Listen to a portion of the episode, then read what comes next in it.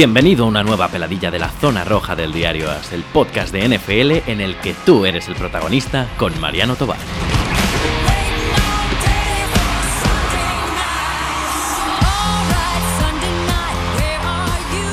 Muy buenas, señores. Aquí estamos en una nueva peladilla del, podcast Zona Roja, el podcast de fútbol americano de- del diario AS. Ya sabéis, como todas las peladillas, mm, estos programas en los que, bueno, pues me escribe gente y me propone a escribir, hablar de cualquier tema, de cualquier historia, de lo, que se le ocurra. Aunque este programa es un, un poco peculiar, porque la propuesta de peladilla es de Vicente Paños que me escribió hace ya más de un mes, mes y pico, ¿eh?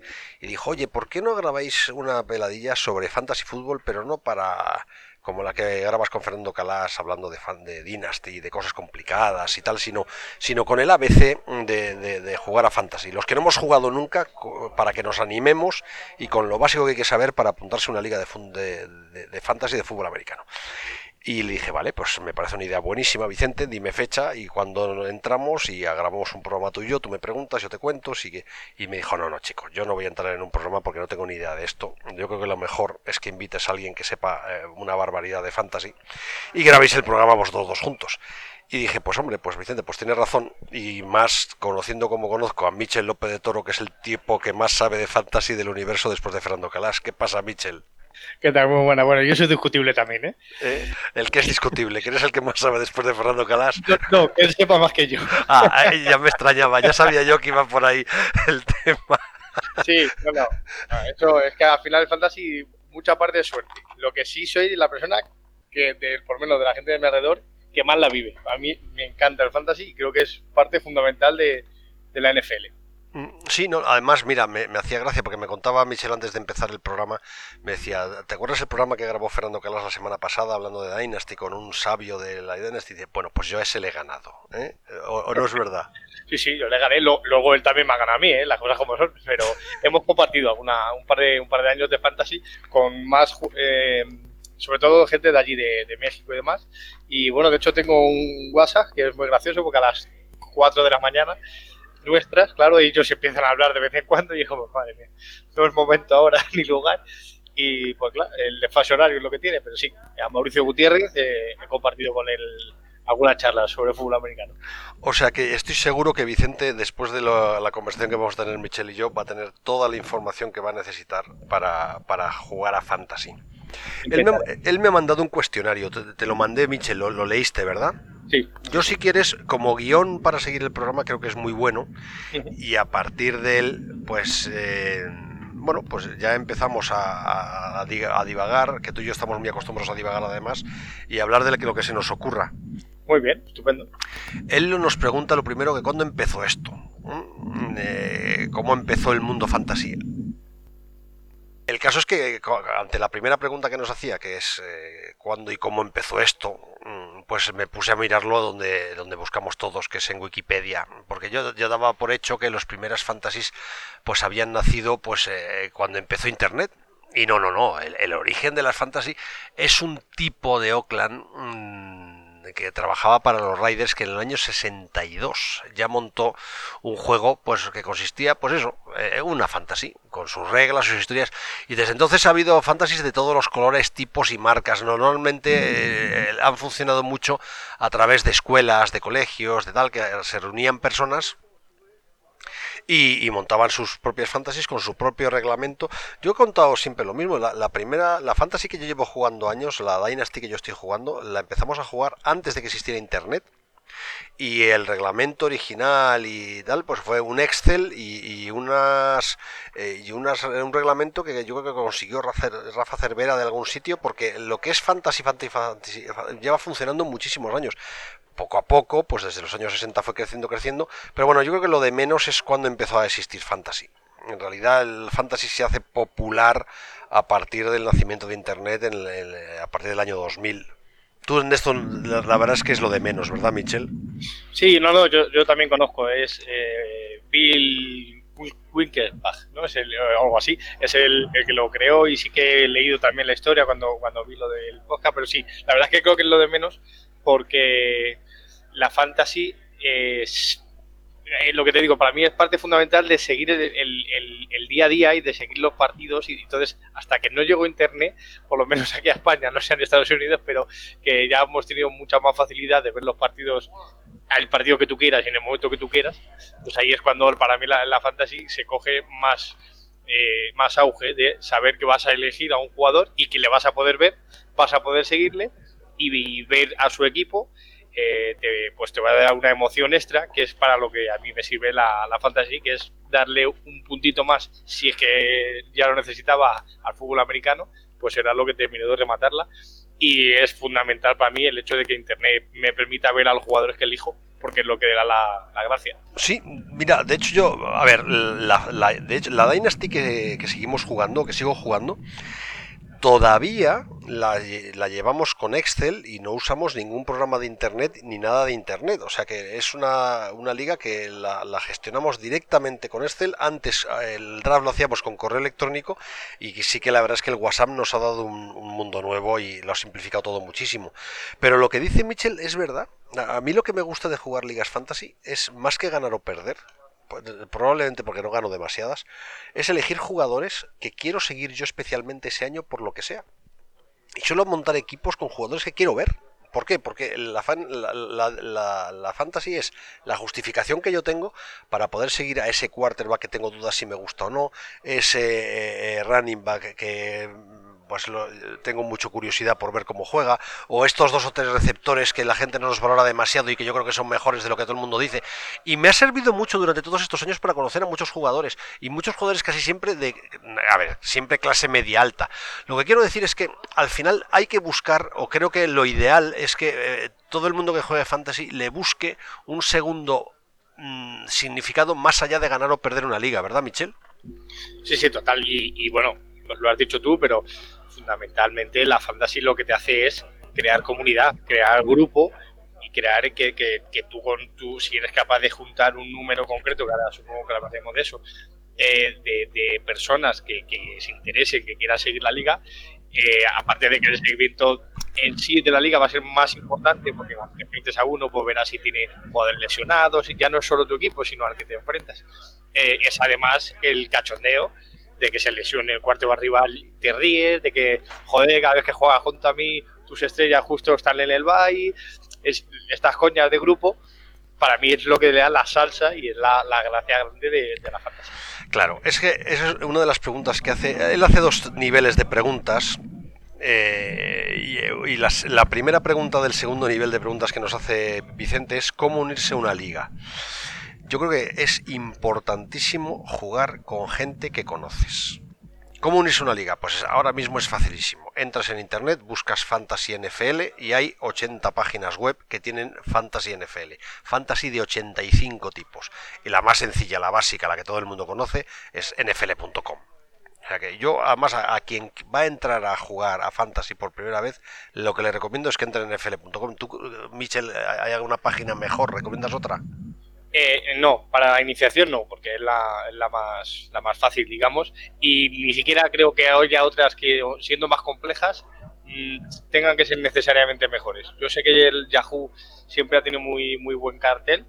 Yo, yo tengo un par de ligas de Yahoo y, me da igual. O sea, la, la, gracia sigue siendo la misma y es todo lo que me estamos comentando más allá de la plataforma. Así que si es iniciación, buscarlo más fácil y además en NFL eh, la NFL cuida muy bien su, todos sus productos y NFL.com eh, tiene muchísimas noticias y muchísimos vídeos y muchísimo contenido muy dedicado a la fantasy. Entonces, el hecho de estar metidas en la, en la página web de, la NFL, que yo creo que es pues cualquier loco como nosotros de este deporte, pues una o dos veces al día cuando en temporada alta te metes eh, que tengas eh, pues eh, esos rankings, esas cosas que ellos te, te, te ofrecen eh, ayuda mucho. Entonces yo, yo no buscaría otra. Yo si soy novato y aún no lo siéndolo, nfl.com y, perfecto. Sí, es que además nfl.com tiene otra cosa, ¿eh? Puedes mm, toquetear tanto las preferencias de, vuestra, de tu liga que puedes hacer una liga muy sencilla o puedes hacer una liga complicadísima. O sea, tú puedes tener montada en nfl.com una Dynasty ¿eh? sin ningún problema, con, con, defensa, con todo lo que quieras, poniendo, cambiando las condiciones de las, de las votaciones, cambiándolo todo. O sea, yo creo que lo ideal es meterse en nfl.com, pero aquí viene el problema.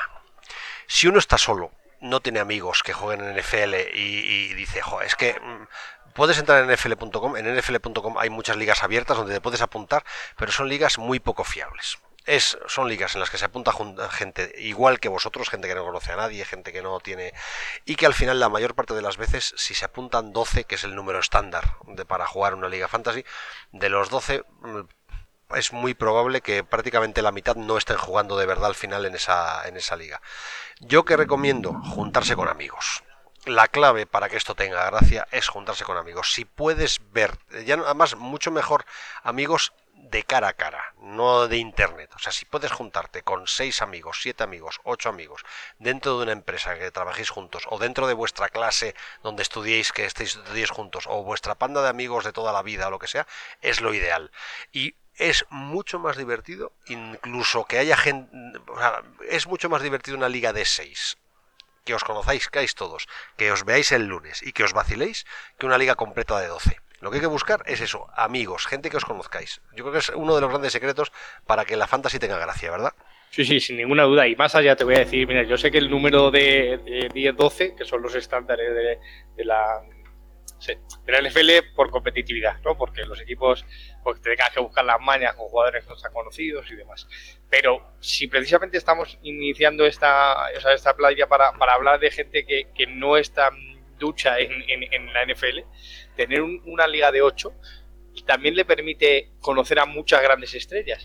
Y yo sé que hay gente que es lo que comentábamos antes, que dice que esto no es fútbol americano, que esto es, es puro espectáculo, que esto es otra cosa, que ya lo sé, pero es que para mí el fútbol americano es puro espectáculo. Entonces, yo de repente juntaré mi equipo a Odell Beckham y a, ya te iba a decir a Jarvis Landry, que es lo que han hecho los Browns, juntar a, a Odell Beckham y a Le'Veon Bell y demás y preocuparme por ver a sus jugadores, pues es que es lo que quiero, sentarme el domingo y ver a los mejores jugadores de la liga. Entonces, como iniciación, tener una liga más pequeña no importa. Y yo, yo empecé con una liga de 8 y ya el año que viene, o sea, el año pasado, tuve la, oportunidad de, llegar a hacerle incluso de 14.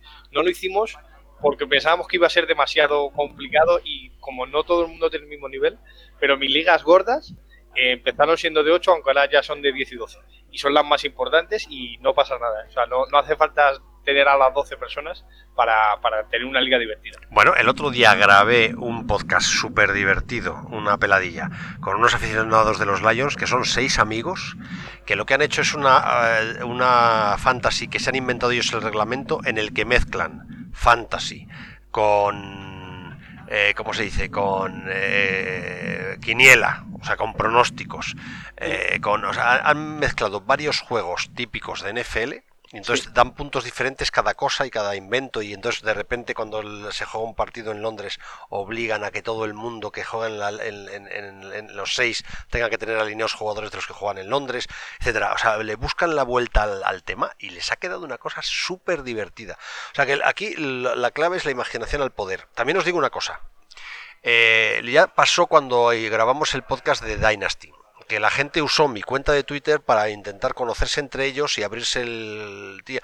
si queréis usar mi cuenta de Twitter, que es arroba eh, eh, eh, NFL es, ¿no? Sí, sí, arroba NFL. O la, me imagino que Michel tampoco le importará, 9 Michel 9.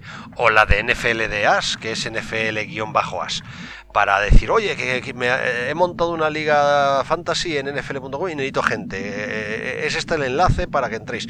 Si queréis usar nuestras cuentas para abrir ligas fantasy, nosotros encantados, no hay ningún problema. Eh, y como es un sitio donde tenemos bastantes seguidores y entra bastante gente y todo el mundo que entra es gente que está con, la cabeza en NFL, y, en, pues, pues yo creo que puede ser un buen sitio para que conozcáis gente y no tengáis que entrar en una fantasy en la que no conocéis a nadie, ¿no? Sí, sí, sí, además lo que decías antes, que, es verdad que, esas ligas abiertas americanas, yo creo que cuando estás un poquito metido, yo las he utilizado siempre para, para practicar de alguna forma mis drafts para, para hacerlos con, hacer draft con personas de verdad, para ver por dónde van los tiros un poco de, de los mejores y en qué posición sale cada jugador y demás, y luego utilizarlas en las ligas que a mí me importa. Y la verdad es que las dejaba desechadas, a ningún momento las miraba durante el año, y eso es un peligro que no hace falta correr. Mira, nos preguntaba que si se puede entrenar como eh, eh, los drafts, ¿hay algún simulador de drafts para practicar? Pues mira, la gente como Mitchell lo que hace es meterse en ligas de estas, hace drafts y luego pasar de la liga. Lo que os digo, entrar unirse a una liga ya existente de nfl.com con gente que no conocéis no es buena idea. Hay que unirse a gente que conozcáis, con lo que tenéis garantías de que, eh, además de eso, de que durante el año vais a tener tertulias, vais a hablar del tema, os vais a burrear, que al final es la gracia de este invento.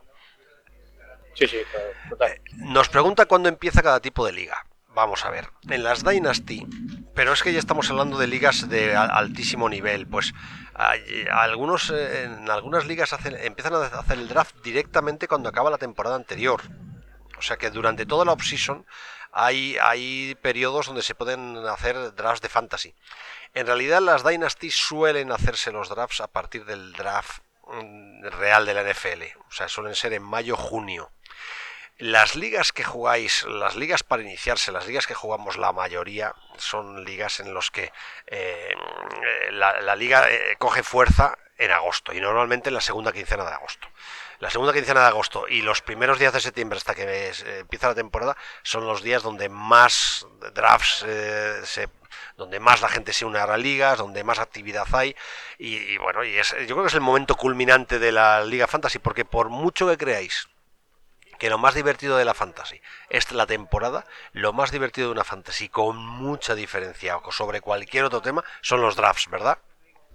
Y ver al perdedor eh, cometer la fechoría que sus amigos le hayan dicho, pero sí, evidentemente lo más divertido, pero con muchísima diferencia es el draft. es una, una, una sensación nueva para, para la gente, para mí lo fue, y era como, madre mía, o sea, qué, qué, qué, qué divertido y qué sensación de, de, pertenencia a un grupo, una comunidad con tus amigos para hacer algo tan divertido como hablar de, de nombres de gente a la que no conocemos. ¿eh?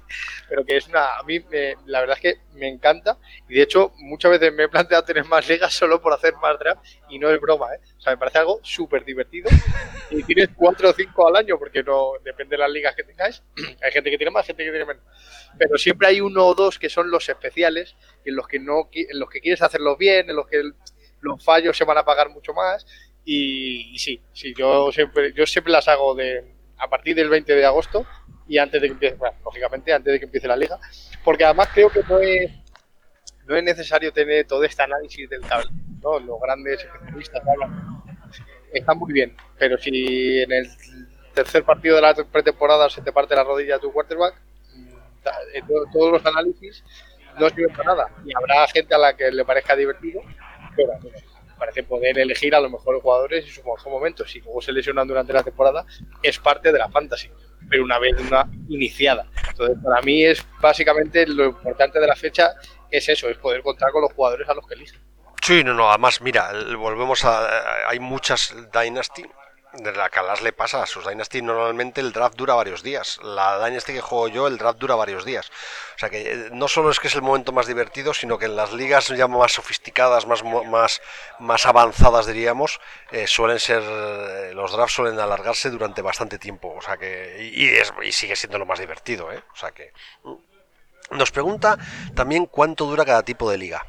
Lo normal es que una de liga eh, eh, de fantasy, no hablo de Dynasty, hablo de una liga normal. Las Dynasty con más razón, pero bueno, yo, por ejemplo, mi, Dynasty eh, termina en la jornada 17. La jornada 17 también vale.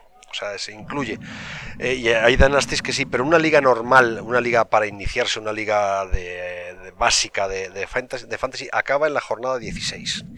¿Por qué? Porque en la jornada 17 es la si haces la final en la jornada 17, la gran final, no tiene mucho sentido que haya muchos jugadores de las grandes estrellas que se toman la jornada medio de descanso porque su equipo ya está clasificado, otros que eh, o, porque no se ha clasificado y ya no les interesa, ya entonces eh, la culpa de todo esto la tuvo Peyton Manning en realidad. Yo creo que gracias a Peyton Manning y los Colts en su momento dorado, cuando en la última jornada no salían a jugar ninguno de los titulares, se decidió en casi todas las fantasies que la jornada 17 no, no, no se jugara Entonces, la, ¿cuánto dura la, liga? Pues empieza en la jornada 1 de la NFL y termina en la jornada 16.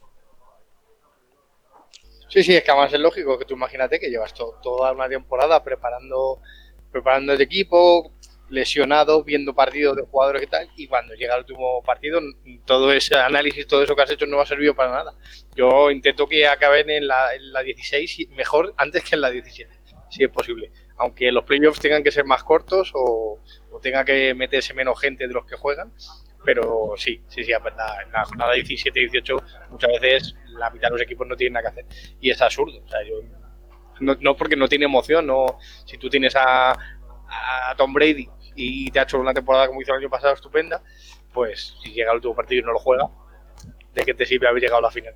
Sí, entonces la, normalmente la temporada regular de Fantasy eh, acaba en la jornada 12 o 13, dependiendo de la liga que, que juegues y de cuántos seáis y, pero bueno, podéis incluso alargarse a la 14, pero eh, porque ya tú puedes hacer que se clasifiquen un, más o menos eh, jugadores para los playoffs. Normalmente hay dos playoffs, playoffs de consolación para los seis últimos, playoffs de, de, bueno, pues de buscar el campeón en los seis primeros, pero si juegas la liga 8, pues puedes cambiar el formato 6. Lo normal es que la temporada regular eh, dure hasta la jornada 12 o 13 y luego los playoffs sean las últimas tres jornadas. Eh, nos pregunta cuál es el mejor tipo de liga para empezar a jugar y aprender. Si tú entras en la estándar de NFL.com, la que te viene por, por, las preferencias básicas, esa está muy bien para aprender. ¿Cómo ir evolucionando? Michel, ¿cómo hay que ir evolucionando? Pues mira, aquí hay, yo he vivido mucha discrepancia porque hay gente que, que digamos que, claro, cuando, cuando empiezas de nuevo a conocer un, un juego, un sistema, eh, claro, cuando ya has tenido la primera temporada, estás preparado para una segunda con un mayor conocimiento. Entonces, si ya desde la primera temporada empecéis a introducir demasiados cambios, nunca vais a coger un, una sapiencia de entender por qué es mejor coger un running back o, por ejemplo, u otro, cuando en realidad los números han sido bastante similares. Entonces, eh, yo creo que para mí la gracia de, haber cambiado los sistemas de puntuaciones eh, ha sido darle una gracia nueva a un nuevo año, pero porque ya llevábamos un par de años con el estándar, por ejemplo, en su día. Y después pasamos a ligas de, de, de un punto por recepción. Empezamos con el PPR. Y de hecho este año estamos planteando si, pues ya, ya es el segundo año con PPR, si hacer un PPR con 0,5 para los receptores y 1 para los running backs porque pensamos que había mucha diferencia, o si premiar a los Taides, pero eso es una evolución que no puede, para mí no debe ser de un año para otro. Cada uno que lo que quiera y para eso se puede editar. Pero creo que, entender por qué es mejor coger un tipo de quarterback otro según el juego que, la, puntuación que hayas elegido, te lo da el, el, jugarlo. Entonces, cambiarlo muy rápido no lo veo necesario. Yo, a, a mí la estándar me gustó muchísimo pero entiendo que jugadores como han sido Livion Bell o como Todd Gurley o McCaffrey, por ejemplo, que es un gran ejemplo, eh, claro, son la mitad de buenos eh, running backs que para una liga con, con puntos por recepción. Pero eso no te hace que sea una liga mejor, simplemente es distinta. Sí, sí, es que el problema es que las ligas básicas eh, normalmente en dos o tres años se quedan un poco cortas. El primer cambio, tú normalmente tienes 15 jugadores, son ligas de 15 jugadores, puedes cambiarla, hacerla de 12, hacerla de incluso con más. Lo normal es hacer una liga con 15 jugadores. A partir de ahí, tú, con la gente que te reúnes, con los que vayáis a jugar la fantasy, podéis decidir mil cosas. O sea, si se juega con dos running backs o con tres running backs o con... Eh, porque luego en, en, cada equipo tú tienes quarterbacks, tienes running backs, tienes receptores, tienes tight ends y luego tienes comodines. O sea que eh, hay una posición en la que puedes poner un running back, un receptor o un tight end. O tienes una posición en la que puedes poner un tight end o un eh, receptor o un running back. O sea, tú puedes eh, combinar eso como quieras. Puedes jugar una liga en la que solo puedas tener como titular dos running backs, que puedas tener tres, que puedas tener cuatro. O sea, puedes hacer todos los cambios que tú quieras. Eso lo normal es decidirlo antes de empezar la, la temporada. Que no sabéis los que habéis empezado porque estáis empezando cómo hacerlo, dejadlo como está, dejadlo con el que las preferencias básicas que tienen y ya lo iréis pensando más adelante. ¿Cuál es el segundo paso? El segundo paso, después de empezar a maquear, diríamos, a mover, a, decidir qué 15 jugadores, cuántos pones en juego, eh, que eso lo decidáis probablemente en el segundo año después de la experiencia del primero, pues es, por ejemplo, hacer protecciones.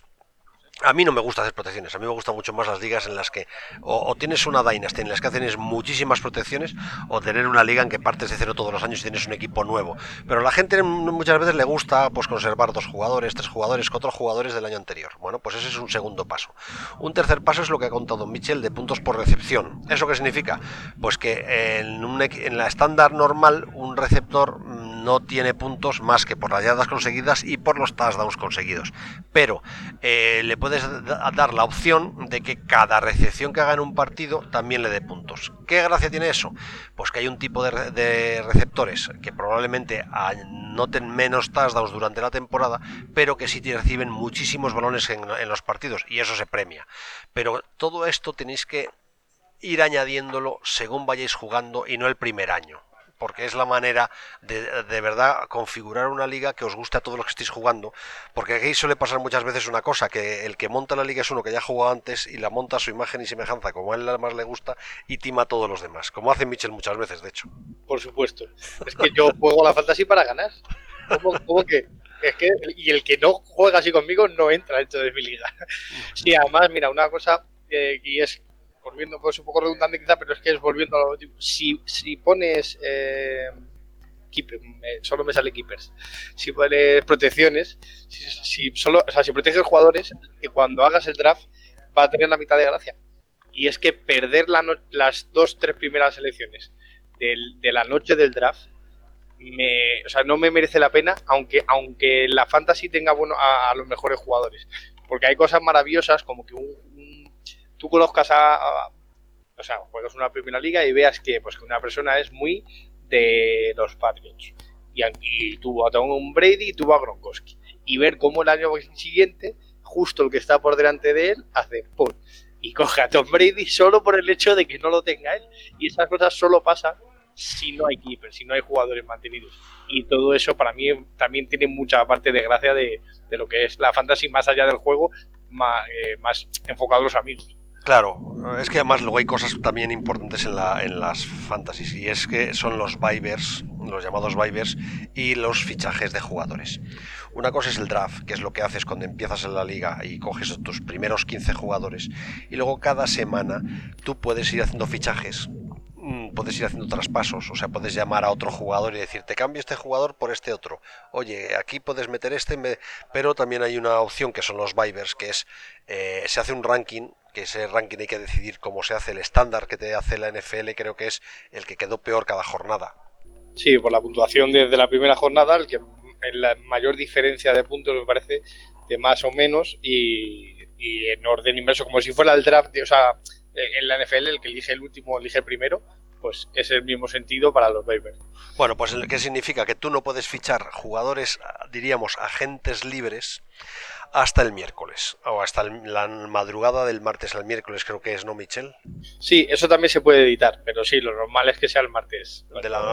Entonces, eh, ¿qué significa? Acaba la jornada, tú has tenido un desastre horrible, quieres cambiar a medio equipo, no puedes cambiar ese medio equipo el lunes fichando todo lo que haya libre y todos los jugadores, no, tú tienes que decir quiero a este, quiero a este, quiero a este, y hasta el martes por la, la madrugada del martes al miércoles, normalmente te levantas el miércoles por la mañana con correos electrónicos que te dicen si tus waivers han sido aceptados o no. Entonces lo que es una especie de mercado, es un mercado en el que tú pides unos jugadores y si hay alguien que está por delante de ti en los Vibers, en el ranking de los que aspiran a un jugador y, lo ha pedido antes que tú, pues se lo lleva él y tú te quedas sin él. Así de simple, así de fácil. Como veis, claro, es que explicar en un programa todos los matices que tiene una fantasy, y estamos hablando de las fantasies más sencillas, de las que son del ABC, o sea, que es que es complicado, ¿eh? Sí, el Waivers eh, está muy bien, sobre todo porque, claro, no todo el mundo tiene los horarios abiertos igual. A mí me ha pasado gente que a las 3 de la tarde eh, estaba a lo mejor en su hora de la comida del trabajo y siempre eran los primeros en coger a, los jugadores que estaban libres, porque los demás o, pues, o, estás en tu hora de trabajo o estás conduciendo o estás y no llegas a eso. Entonces, sí que en un primer momento los waivers me parecen más justos y sí, me parece muy complicado explicarlo, porque a lo mejor estamos utilizando palabras que, claro, si no estás dentro de la, de la fantasy, no, la gente no entiende exactamente lo que es. Pero bueno, yo creo que sí, yo creo que en general en España, el que, que nos está escuchando, a mucho que quiera empezar, o sea, mucha gente nueva que está entrando y, y perfecto, está guay. Yo creo que más o menos todo entienden los conceptos y que son bastante similares a los de la liga. Y el que no el que siga el NFL y no tenga una fantasy ya sabe lo que tiene que hacer este año. Sí, es que en resumen, ¿cómo puedes conseguir un jugador? Punto uno, el draft. En el draft se eligen los jugadores de, tu equipo. Normalmente son 15 jugadores, eh, entre los que está, pues normalmente si es una liga estándar de NFL.com, una defensa, un kicker, tight ends, receptores, eh, running backs y quarterbacks. Bien, eh, ¿cómo más se pueden conseguir jugadores? En la agencia libre. O sea, tú llegas el jueves, el jueves eh, em, entras en, en nfl.com, jugadores, y te dice, todos estos jugadores están disponibles y los puedes fichar ahora mismo. Tú fichas a quien quieres y cortas a quien quieres. ¿Qué otra manera tienes de conseguir jugadores? Traspasos. Hablas con un jugador de, tu liga y le dices, oye, te ofrezco tal jugador por este otro porque me interesa y lo quiero y no sé qué. Y bueno, si llegáis a un acuerdo, pues lo traspasáis. Y la última manera son los Vibers. ¿Vibers qué son? Pues entre el lunes y el martes tú no vas a poder eh, fichar a ningún jugador agente libre. Eh, tienes que pedirlo, solicitarlo y el martes ves si te lo han concedido. Todos los jugadores que son cortados están en Vibers durante un periodo. Entonces, si tú quieres un jugador que acorta otro, eh, otro equipo, tienes que solicitarlo en Vibers. Que, lo, no lo pides más que tú, te lo llevas. Que lo pides tú y eres el primero en el ranking de Vibers, porque claro, en cuanto gastas un Viber pasas a estar el último. O sea, en cuanto tú eres el primero que ha elegido un jugador en Vibers, eh, dejas de ser el primero en el ranking y pasas a estar el número 12. Esos son los modelos o las formas de poder elegir jugadores. Sí, luego hay, que, es, eh, que está bien, ¿no? También lo digamos que hay, maneras de meter muchos matices. Hay ligas en los que si, si dos jugadores llegan a un acuerdo y el resto de la liga o el comisionado, depende de quién cómo esté puesto el poder, entienden que, que, es un traspaso muy negativo para uno de los dos o que va a adulterar la liga, lo pueden echar incluso atrás. Ya no es, ya no es que llegues a un acuerdo con la otra persona, sino que, la, propia liga en un consenso o imponiendo a, una, a un juez eh, decida si, si, ese cambio es posible. Porque hay gente que a lo mejor le da igual, llega a un punto que se aburre o que no quiere jugar y le dice el otro, ah, pues dame a esta, esta, este, y ya hace como un super equipo y se cargaría la liga. Entonces, lo que quiero decir es que hay muchos matices de muchas maneras que se pueden hacer. Lo que pasa que no son las básicas, también se puede hacer con dinero, con las auction fees estas, que es que, se le da un, presupuesto a la gente y lo inviertes en los jugadores, como se ha hecho aquí en muchos intentos de, fantasía en el fútbol en, España, en el soccer. Eh, bueno, como el más famoso. Pero yo creo que para el fútbol americano no es necesario y que son tanta la cantidad de buenos jugadores que hay que el tema del dinero es tan secundario como me lo parece en la liga de verdad. Sí.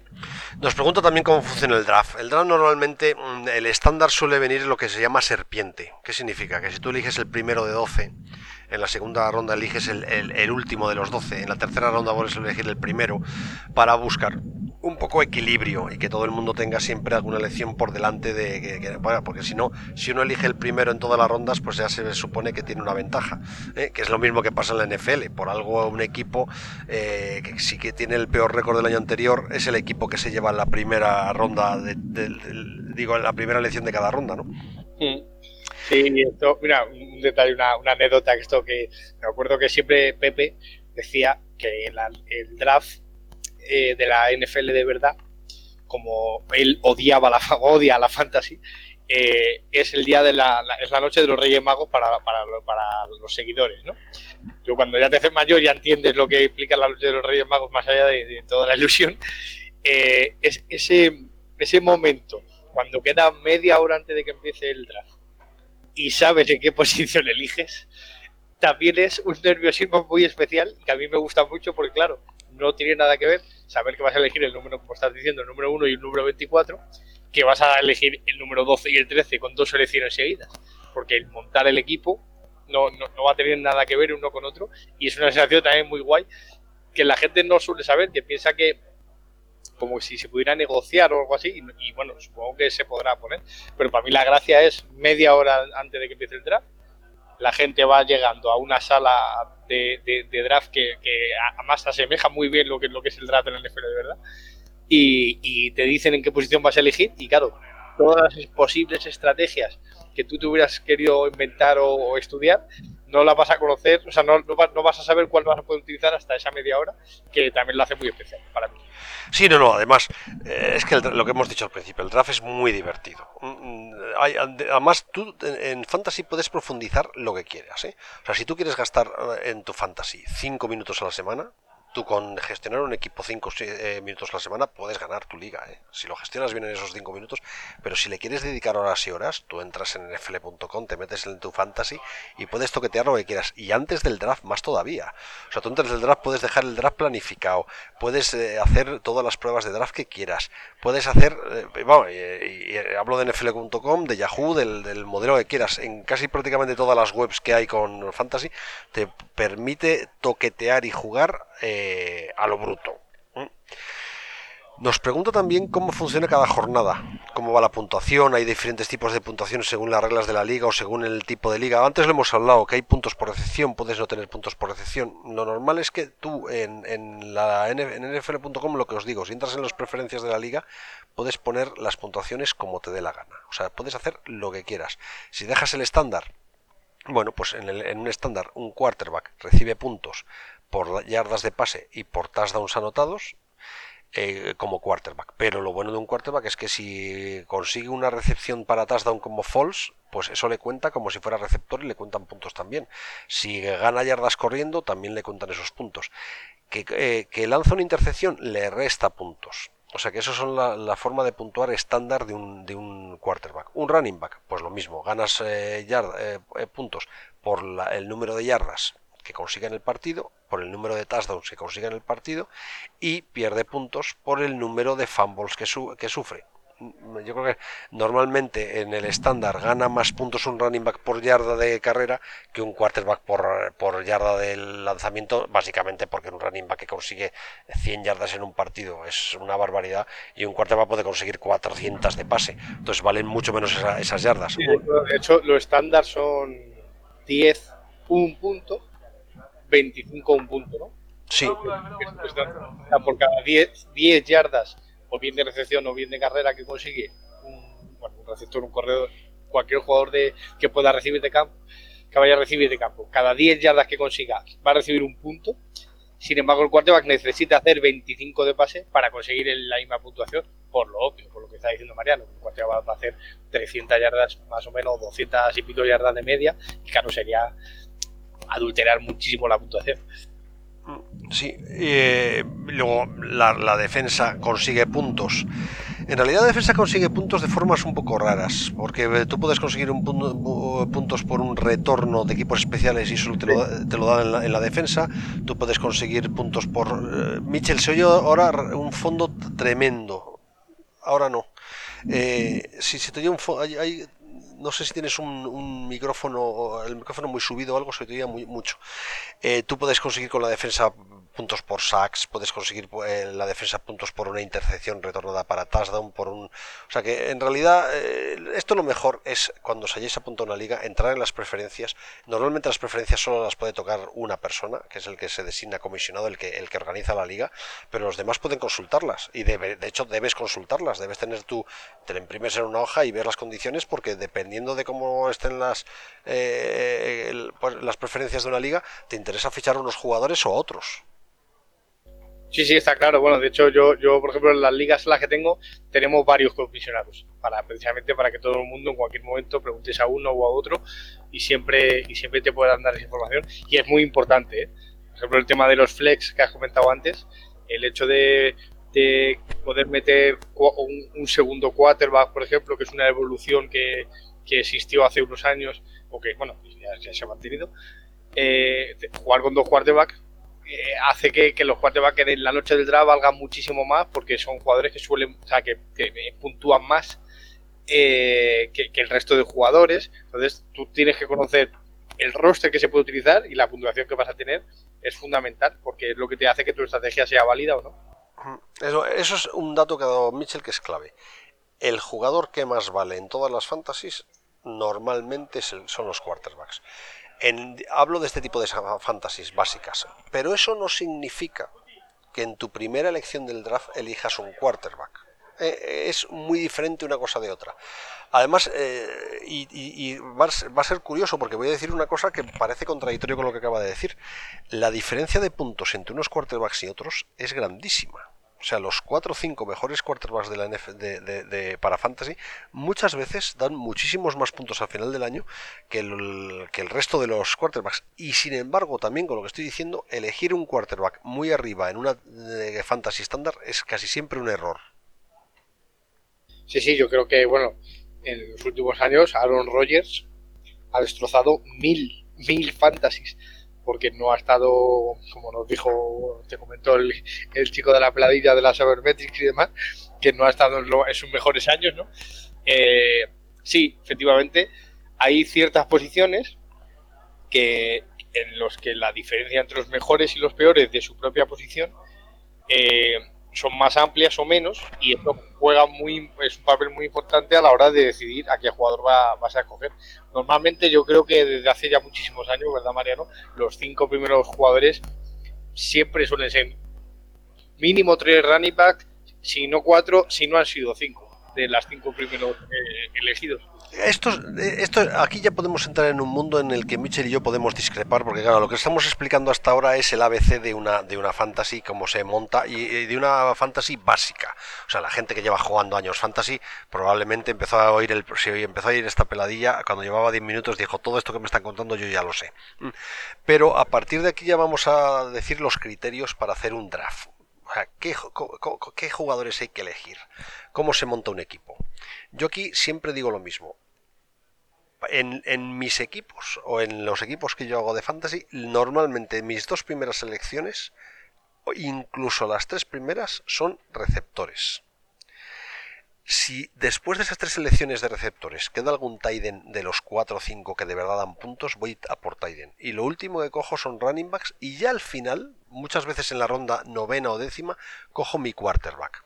Después de esta ronda décima, eh, eh, normalmente gasto la ronda 14 en el kicker, la ronda 15 en la defensa. Y en la ronda 11, eh, 12 y 13 cojo mi segundo quarterback y jugadores que considero que pueden dar sorpresa y que no me importa cortarlos en la jornada 1, en la jornada 2 o, pronto. Yo no sé si tú sigues el mismo criterio, Mitchell. Es que, claro, el hecho de que llevemos más tiempo que a lo mejor que la gente que nos está escuchando eh, pues, mi perspectiva es un poco de, de, dónde eliges en el draft. Si tienes una liga, vamos a poner de, de 10, para que quizás es más, más, fácil que la gente pueda llegar. Si eliges entre el 1 y el 5, eh, yo sí elegiría un running back entre ese 1 y 5. a partir de ahí estoy de acuerdo contigo. Yo si eligiera el 7 y el 13, probablemente elegiría dos receptores. Pero porque creo que sí que hay, eh, sobre todo desde hace 4 o 5 años para acá, una serie de, de running back que reciben tantísimos pases que se le puede comparar con un receptor medio en cuanto a puntos más sus propios puntos como running back. Pero creo que han, que han crecido tanto el valor de los running backs eh, por su por. Pero son esos cuatro o cinco jugadores especiales. Ese Livion Bell hace unos años, ese David Johnson, ese Todd Gurley. Pero ya después de ellos, lo que es esa, esa, ese jugador medio, a mí no me importa cogerlo ya en la cuarta quinta ronda. Ahí sí que estoy a punto a ver, voy a explicar un poco el criterio que yo, eh, por qué sigo este criterio. También es verdad que cuando juegas ligas con puntos por recepción, y yo creo que ya la mayor parte de la gente casi juega desde el principio con puntos por recepción, el número de receptores viables y que dan puntos fantasía aumenta. Pero si juegas sin puntos por recepción, en realidad en la NFL no hay muchos receptores seguros que den puntos todas las semanas. El número de receptores es muy reducido y además es difícil que entren receptores sorpresa. O sea, todos los años hay tres o cuatro receptores que hacen una temporada muy por encima de lo que se espera. Pero no son mucho más de esos cuatro, tres, cuatro, cinco. Eh, eh, el, estándar de receptores buenos que dan puntos fantasy son siempre los mismos y no hace falta ser muy listo. Antonio Brown, Julio Jones, eh, Stephen Hopkins. o sea, son, son todos los receptores, diríamos, mm, que todos conocemos.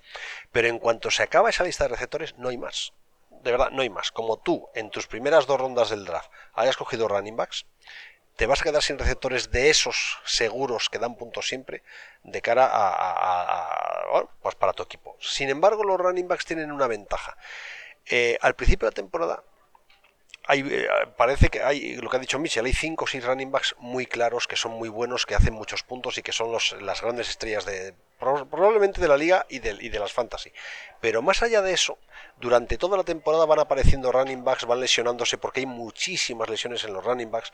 Entonces, renovar running backs, conseguir tener running backs competitivos mm, durante la temporada no es difícil. O sea, en la agencia libre suele haber running backs que te pueden dar una jornada buena, que te pueden dar, dar puntos. Sin embargo, conseguir buenos receptores es dificilísimo, que es lo mismo que pasa con los Titans. Una vez que han salido los 5, 4, 5, 6 Titans que dan puntos, olvídate, no lo cojas hasta muy abajo, porque ya no vas a conseguir ninguno que te dé puntos. Y es muy difícil que durante la temporada salga un Tiden que dé la sorpresa y de puntos. Sí, sí, está claro. Es cierto que quizá hablando, o sea, yo hablo desde, la perspectiva de que yo en mi liga ya son todas, yo creo, de punto por posición. Entonces, para mí, un jugador como, pues como un Barkley, pues puede ser un jugador mucho más especial. Pero aún así, creo, sí que creo que, que, que Marshall Lynch, Arian Foster, Jamar Chad, lo que dices tú, han sido las grandes caras de, la liga y, las grandes caras de, la fantasy durante muchos años. Entonces, yo creo que sea una de especial en, en, el draft, en los tres, cuatro primeros posiciones, sí creo que la tienen. Lo que pasa que estoy muy de acuerdo contigo.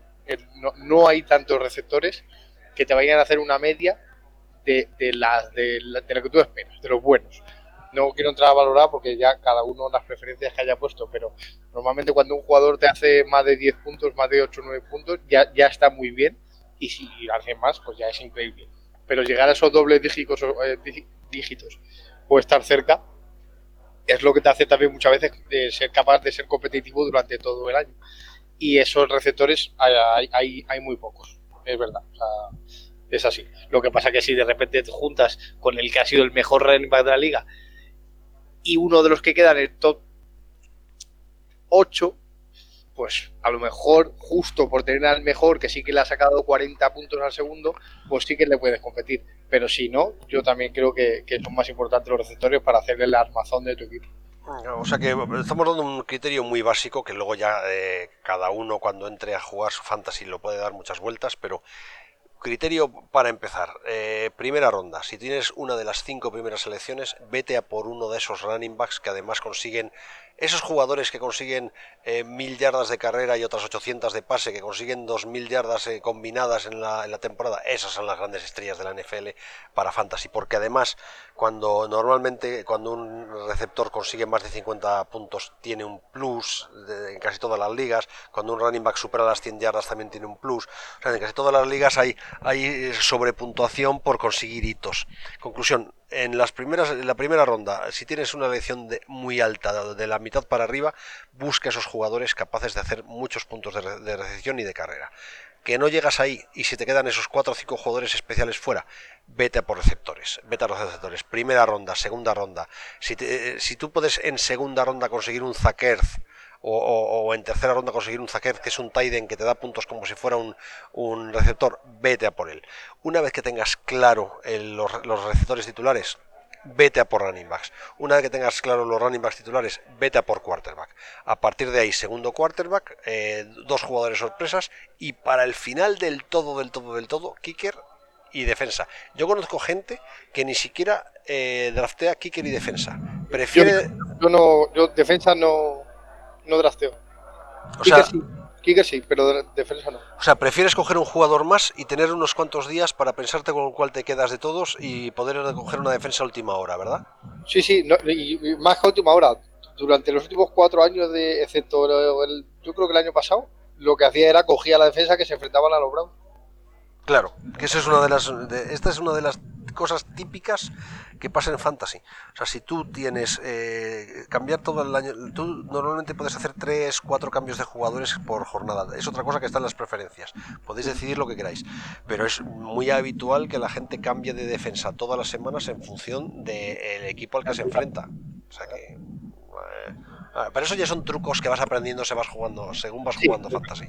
Pero también, otra cosa que, o sea, antes de, de abandonar, lo que decías de que sea que eh, la estrategia, digamos que tú has guiado la estrategia básica. Pero sí que, o sea, si, yo soy aficionado de, Green Bay y en, la quinta ronda está Aaron Rodgers libre y quiero tener a Aaron Rodgers, disfrútalo, o sea, coge a tu jugador y, disfrútalo, porque no todo es ganar en la fantasy, como tú has dicho al principio, y disfrutar, o sea, yo, yo hace dos años tuve la mancuerna Drew Brees, eh, Michael Thomas, viendo a los seis, y era increíble. Cada vez que Drew Brees le daba un pase a Michael Thomas y los dos sumaban los puntos, los dos sumaban el touchdown, los dos sumaban por el hecho de estar en mi equipo, me parecía tan especial de ver que aunque perdiera ese partido, era, o sea, ese momento de ver eso que ocurre, también me parece muy, muy importante y es lo que le da ese, ese juego a la fantasy. Entonces, no, te, o sea, no perder las perspectivas, porque siempre se dice que hay que elegir con la cabeza. Siempre hay algún jugador que se elige con el corazón y que está bien tenerle en tu equipo. Sí, no, además esto es tremendo. Eh, eh, eh, es atención a lo que va a ser ver una jornada de NFL un domingo por la noche o un domingo por la tarde, porque no vais a estar con el Game Pass de la NFL o con el partido que echen en televisión, vais a estar con el Game Pass o el partido de televisión y en otra pantalla de ordenador o en el móvil abiertas vuestras fantasy para ver cómo vais, porque lo más divertido de estas fantasy es que el resultado es segundo a segundo. O sea, en cuanto un jugador consiga una yarda de carrera, se refleja en vuestras fantasy. Entonces vas viendo eh, en cada momento los puntos que llevas. Y una tarde de domingo, mm, en cuanto eh, juegas a fantasy, el fútbol americano alcanza unos niveles de complejidad que necesitas en casa varios monitores para poder seguirlo todo. ¿eh? varios monitores, mucha, mucha bulla y tranquilidad por otro lado que es como, bueno, pues déjame que estoy viendo esto. O sea, es tan amplio todo lo que tengo que ver que si me, me tenéis muy, muy ocupado, no voy a ser capaz. Pero sí, maravilloso, es maravilloso. Además hay una cosa que, que, ocurre, claro, lógicamente, y es que las finales, bueno, depende del calendario, pero los partidos ya decisivos de los campeonatos suelen ser en épocas navideñas, en la época de la Navidad. Si, tienes el placer de, de, algún familiar o alguien tan cercano como para que estén en la Nochebuena del año pasado, por ejemplo, decidir la final de la Fantasy Nochebuena. Eso es algo maravilloso que ha ocurrido estos últimos dos años. Es que eso, bueno, tú, y yo lo hemos vivido. Tú y yo hemos vivido una Nochebuena aquí comiéndonos los sándwiches en vez de, en vez de el, lo que sea que se comiera. El pavo, Estamos locos. Eh, hay una cosa que no hemos explicado y que es importante. Normalmente el formato de Ligas Fantasy es con partidos semanales. Tú tienes tu equipo y te enfrentas a otro equipo de tu fantasy. La semana siguiente juegas contra otro equipo de tu fantasy y así sucesivamente. También se puede cambiar el formato para que no haya partidos, para que simplemente tú sumes los puntos que, te, tengas con tu equipo y que lo que sea sea una competición de al final del año a ver quién ha sumado más puntos eh, de los 10, 12 o de los 8 que estéis jugando. Existen los dos formatos. El más divertido y el que más se usa probablemente sea el más injusto. Es el de partidos semanales, porque si te toca todas las semanas contra el equipo que más puntos hace esa semana, pues está fastidiado. Eh, y por muy bien que lo estés haciendo, pues quedas... Eh, eh, fatal, pero eh, es el formato más divertido porque además es el que da más juego al burreo del lunes de te ganado, a las bromas, y ese es normalmente es el, formato fantasy más, más habitual. Sí, porque además te permite que, que, ocurran cosas muy graciosas, que ocurran que a lo mejor eh, en el Monday Night tú tengas un jugador y que suele hacer, vamos a poner que hace 5 puntos de media por partido, por ejemplo, y justo el equipo rival está 4 puntos por encima tuyo y es como, ¿y ahora qué hago? Ahora me tengo que quedar a verlo. tengo que quedarme a ver el partido a ver si consigo cinco puntos y efectivamente gano esta jornada. Es verdad que, a veces no es justo lo que dices tú, de hecho muchas veces es un chascarrillo habitual de soy el, que más me, puntos meto y el que y al que más le meten. Y, y aún así estoy el primero o el segundo, eso sí que ocurre si no se tiene en cuenta. Yo creo que para empezar, el darle la emoción semanal te hace estar más más activo en la fantasy y eso es una cosa que también creo es muy importante. No abandonéis vuestra fantasy.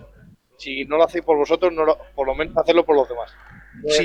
No, es, justo, no es bonito y, acaba rompiéndose la liga. Sí, sí, no hay nada peor que tener una fantasy en la que haya dos o tres personas que no juegan. No es, es cargarse una liga. Y, la, y la gracia está en que esté activa todo el año. Además, de verdad, eh, lo que os he dicho, lo ideal es hacerlo con unos compañeros de clase. Y además muchas veces, aunque no sigan NFL, tú le convences y poco a poco ya verás como al final de la temporada va a seguir la NFL porque, porque se va a enganchar. Pero luego la gracia de este invento consiste en reunirse, en hacer incluso el draft todos juntos, en hacer al final de la temporada la entrega de premios todos juntos. O sea, una fantasy tiene que ser al final una aprovechar la ocasión para reunirse con unos amigos y para y para tener una serie de actividades alrededor del, tema.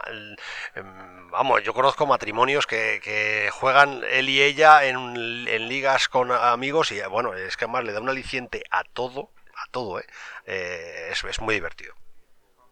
Sí, sí, no hay duda, es que es, que es la gracia, o sea, yo este, este fin de semana he estado con, con, amigos y me están diciendo que están deseando ya que llegara los domingos de NFL para eso, para juntarte y, ver el partido y tomar algo, y charlarte y reírte de uno, reírte de otro, porque es, una manera muy apasionante. Y además creo que nos acerca mucho a, cómo entienden los americanos el deporte, que es una cosa creo que bastante diferente.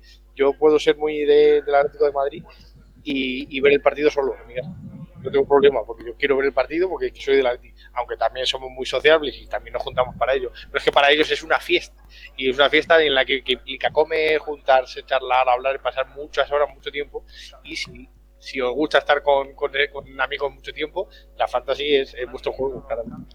A ver, nos pregunta, ¿qué pasa con los jugadores lesionados? Bueno, pues los jugadores lesionados tienes un problema. Tienes que decidir si te lo guardas y entonces tienes menos banquillo o si lo cortas y, corres el peligro de que algún rival de, tu liga lo fiche y te quedes sin él. Eh, eso es parte de la gracia de la fantasy. Ahí, pues también puedes cambiar el reglamento para que puedas tener protecciones de lesionados, añadir alguna protección por lesionados, puedes hacer todo tipo de cosas de esas, pero yo lo que recomiendo en estos casos es que los lesionados sean un requebradero de cabeza para el que lo tenga para que decida qué hace con él. Nos pregunta también, mm, ¿qué pasa con la semana de descanso? Pues que cuando hagas el draft tienes que estar muy preocupado de no coger eh, jugadores que todos descansen en la jornada 11, porque entonces en la jornada 11 vas a perder tu partido. O sea, básicamente. O sea que eh, eh, son alicientes, son detalles, son cosas cositas pequeñas que tienes que ir vigilando durante todo el año.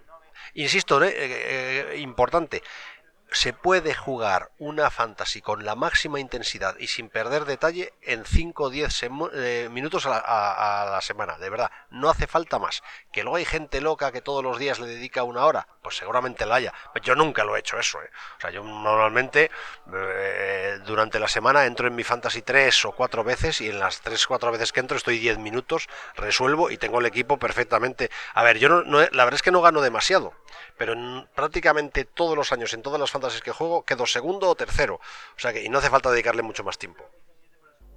Sí, sí, a mí lo que pasa es que me, encanta, eh, cuando, sobre todo cuando pasan las cuatro o cinco primeras jornadas, ir viendo y analizando un poco a, los equipos y ver ese jugador que de repente va a salir y a partir de ahí se va a salir, ¿sabes? Ese sleeper, ese jugador desconocido o que no se le esperaba y que de repente va a hacer muchísimos puntos o, justo que se lesiona un gran jugador, pues entender si realmente en el equipo hay un jugador que le vaya a sustituir y vaya a no hacer los mismos puntos porque no será tan bueno como él, pero, pero sí que va a tener todo el volumen, le van a dar todos los pases, le va o, va a correr el número necesario de carrera. O sea, esa, vigilancia de los jugadores a mí, a mí sí me gusta. Yo, yo a la semana me meto varias veces a la semana para intentar ver ese tipo de jugadores y soy capaz de, de, saber quién va a ser. Pero es una cuestión de que yo estoy con una regadera, claro. Más cosas. No hagáis caso a Fabiano. Jamás hagáis caso a Fabiano. Ahora, ahora ninguno sabéis quién es Fabiano. Pero cuando entréis en nfl.com y os apuntéis a una liga, os aparecerá un señor que, se, que pone eh, el especialista Fabiano y que os dirá consejos de lo que tenéis que hacer. Jamás hagáis lo que os dice Fabiano. Hacedme caso. Eh, segundo consejo no em, os rindéis con un jugador en dos semanas.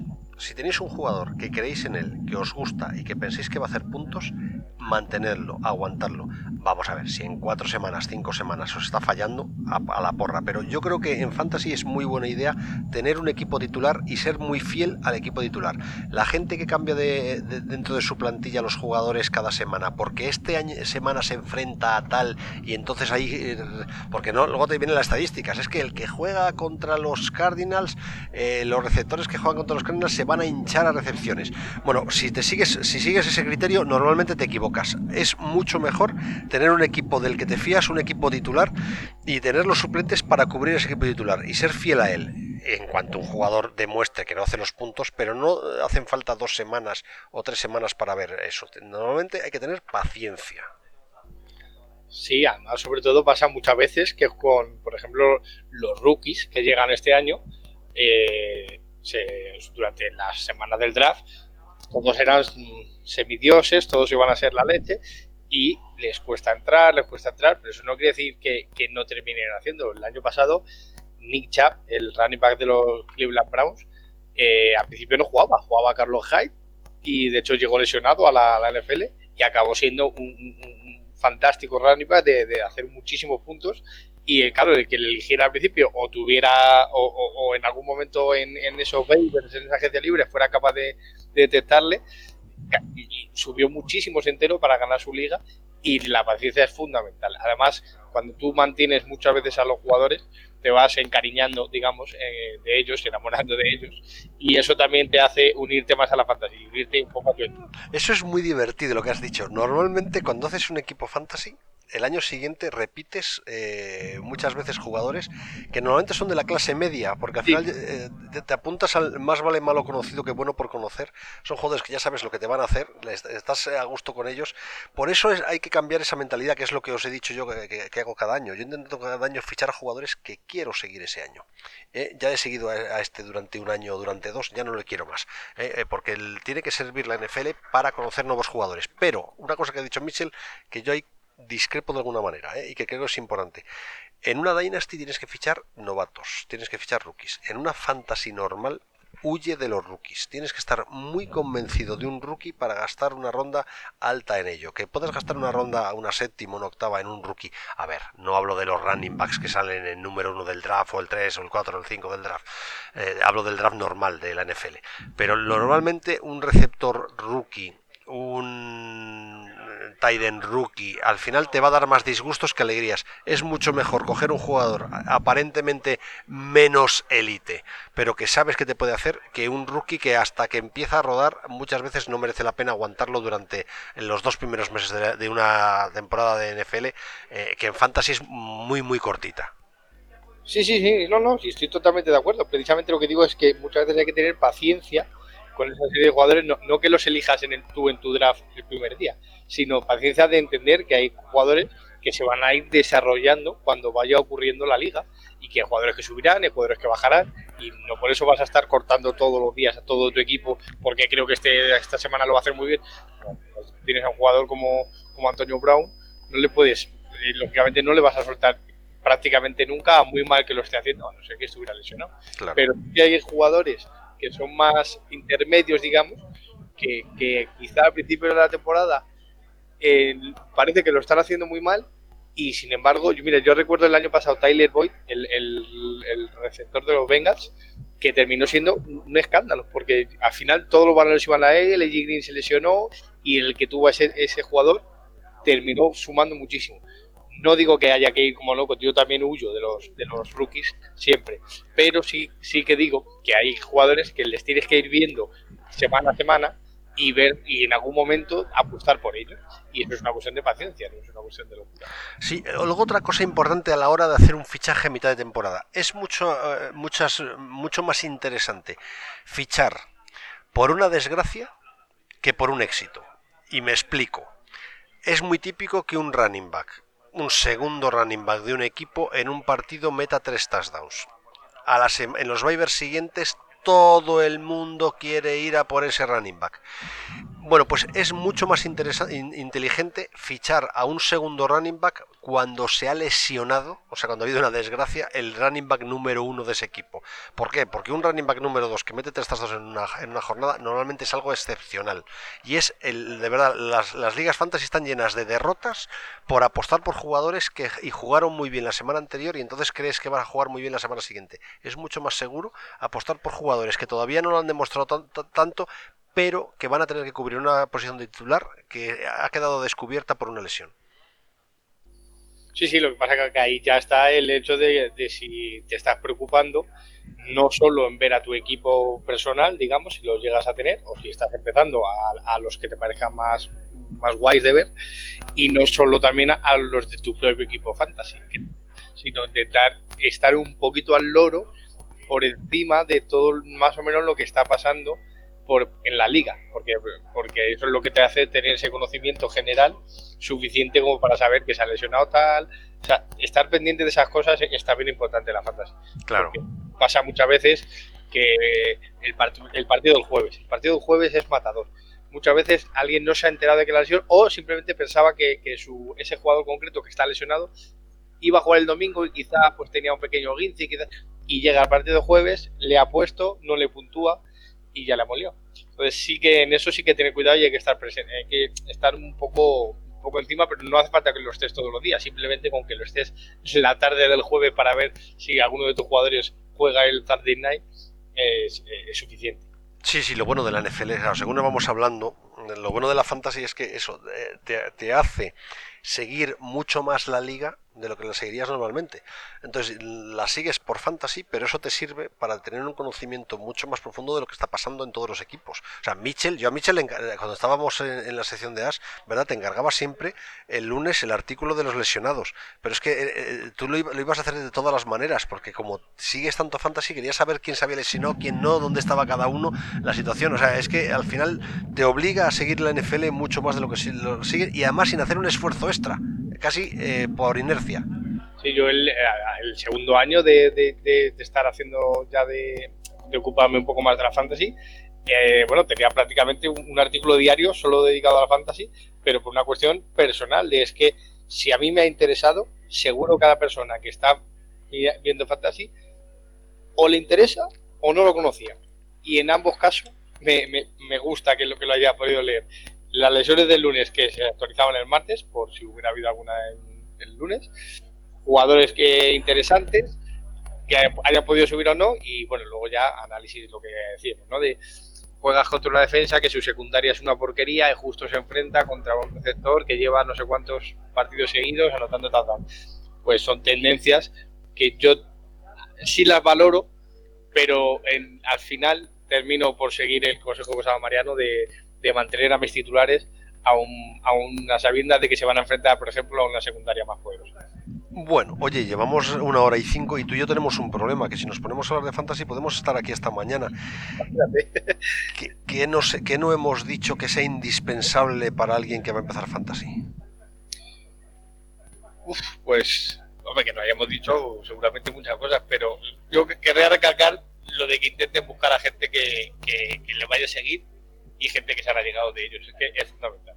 Porque es lo que le da vida y, lo, y, el gusanillo os va a entrar, porque es muy especial. La fantasy y la NFL es muy especial, pero sí que hagáis familia de, de, fantasy, porque lo vais a agradecer. Yo tengo, tengo mi salón con, un anillo de la fantasy, con un balón de fútbol americano, y, son trofeos de, de, ligas que he ganado, o, y bueno, y sé gente que las tiene, y eso también mola, ¿sabes? Porque te hace, te hace seguir la liga, muy tenerla muy presente.